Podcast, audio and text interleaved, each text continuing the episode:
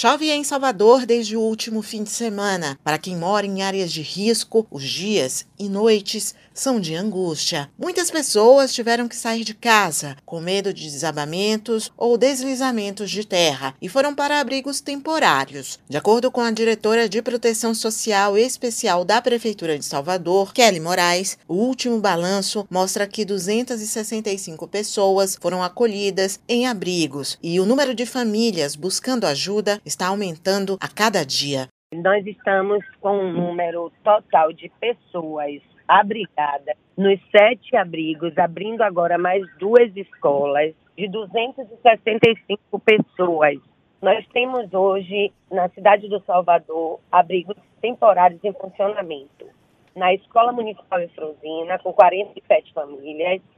Na Escola Municipal Coração de Jesus, com 20 famílias na, no CEMEI Moza Beber, com nove famílias.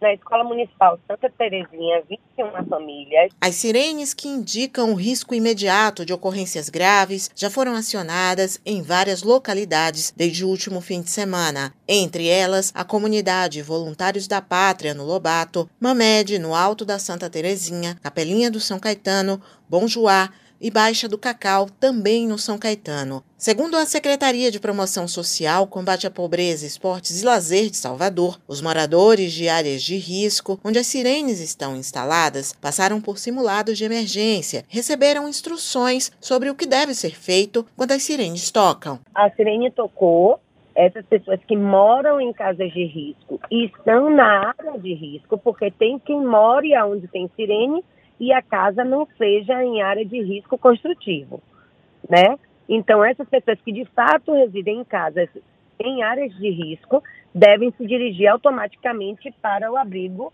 já que elas não se sentem seguras ou não têm nenhum outro local para poder ir.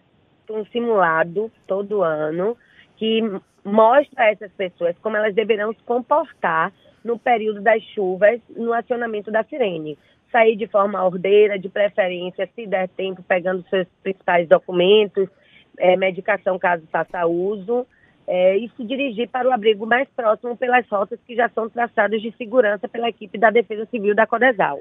As escolas que estão acolhendo os moradores que estão sofrendo os efeitos das chuvas em Salvador possuem dormitórios e, nesses locais, as refeições diárias também são fornecidas. Para quem já encontrou abrigo nas escolas, a preocupação agora é outra. O que vai acontecer depois que o temporal passar? Quem vai poder voltar para casa? Quem terá que mudar de endereço? A diretora de Proteção Social Especial da Prefeitura de Salvador, Kelly Moraes, diz que profissionais estão atendendo as famílias para identificar quem tem direito aos benefícios criados para ajudar quem teve prejuízos por causa das chuvas para que daí seja dado os desdobramentos referentes a benefícios que essas famílias podem vir a receber, que pode ser o auxílio aluguel, como também pode ser o auxílio emergencial.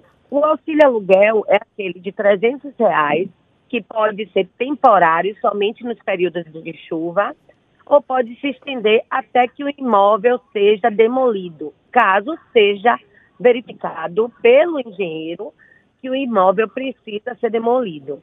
E o auxílio emergencial é de um a três salários mínimos, de acordo com as perdas e os danos causados caso essa casa tenha sido alagada, tenha tido perdas materiais e a, a Codesal identifique essa necessidade desse benefício. Suzana Lima para a Educadora FM.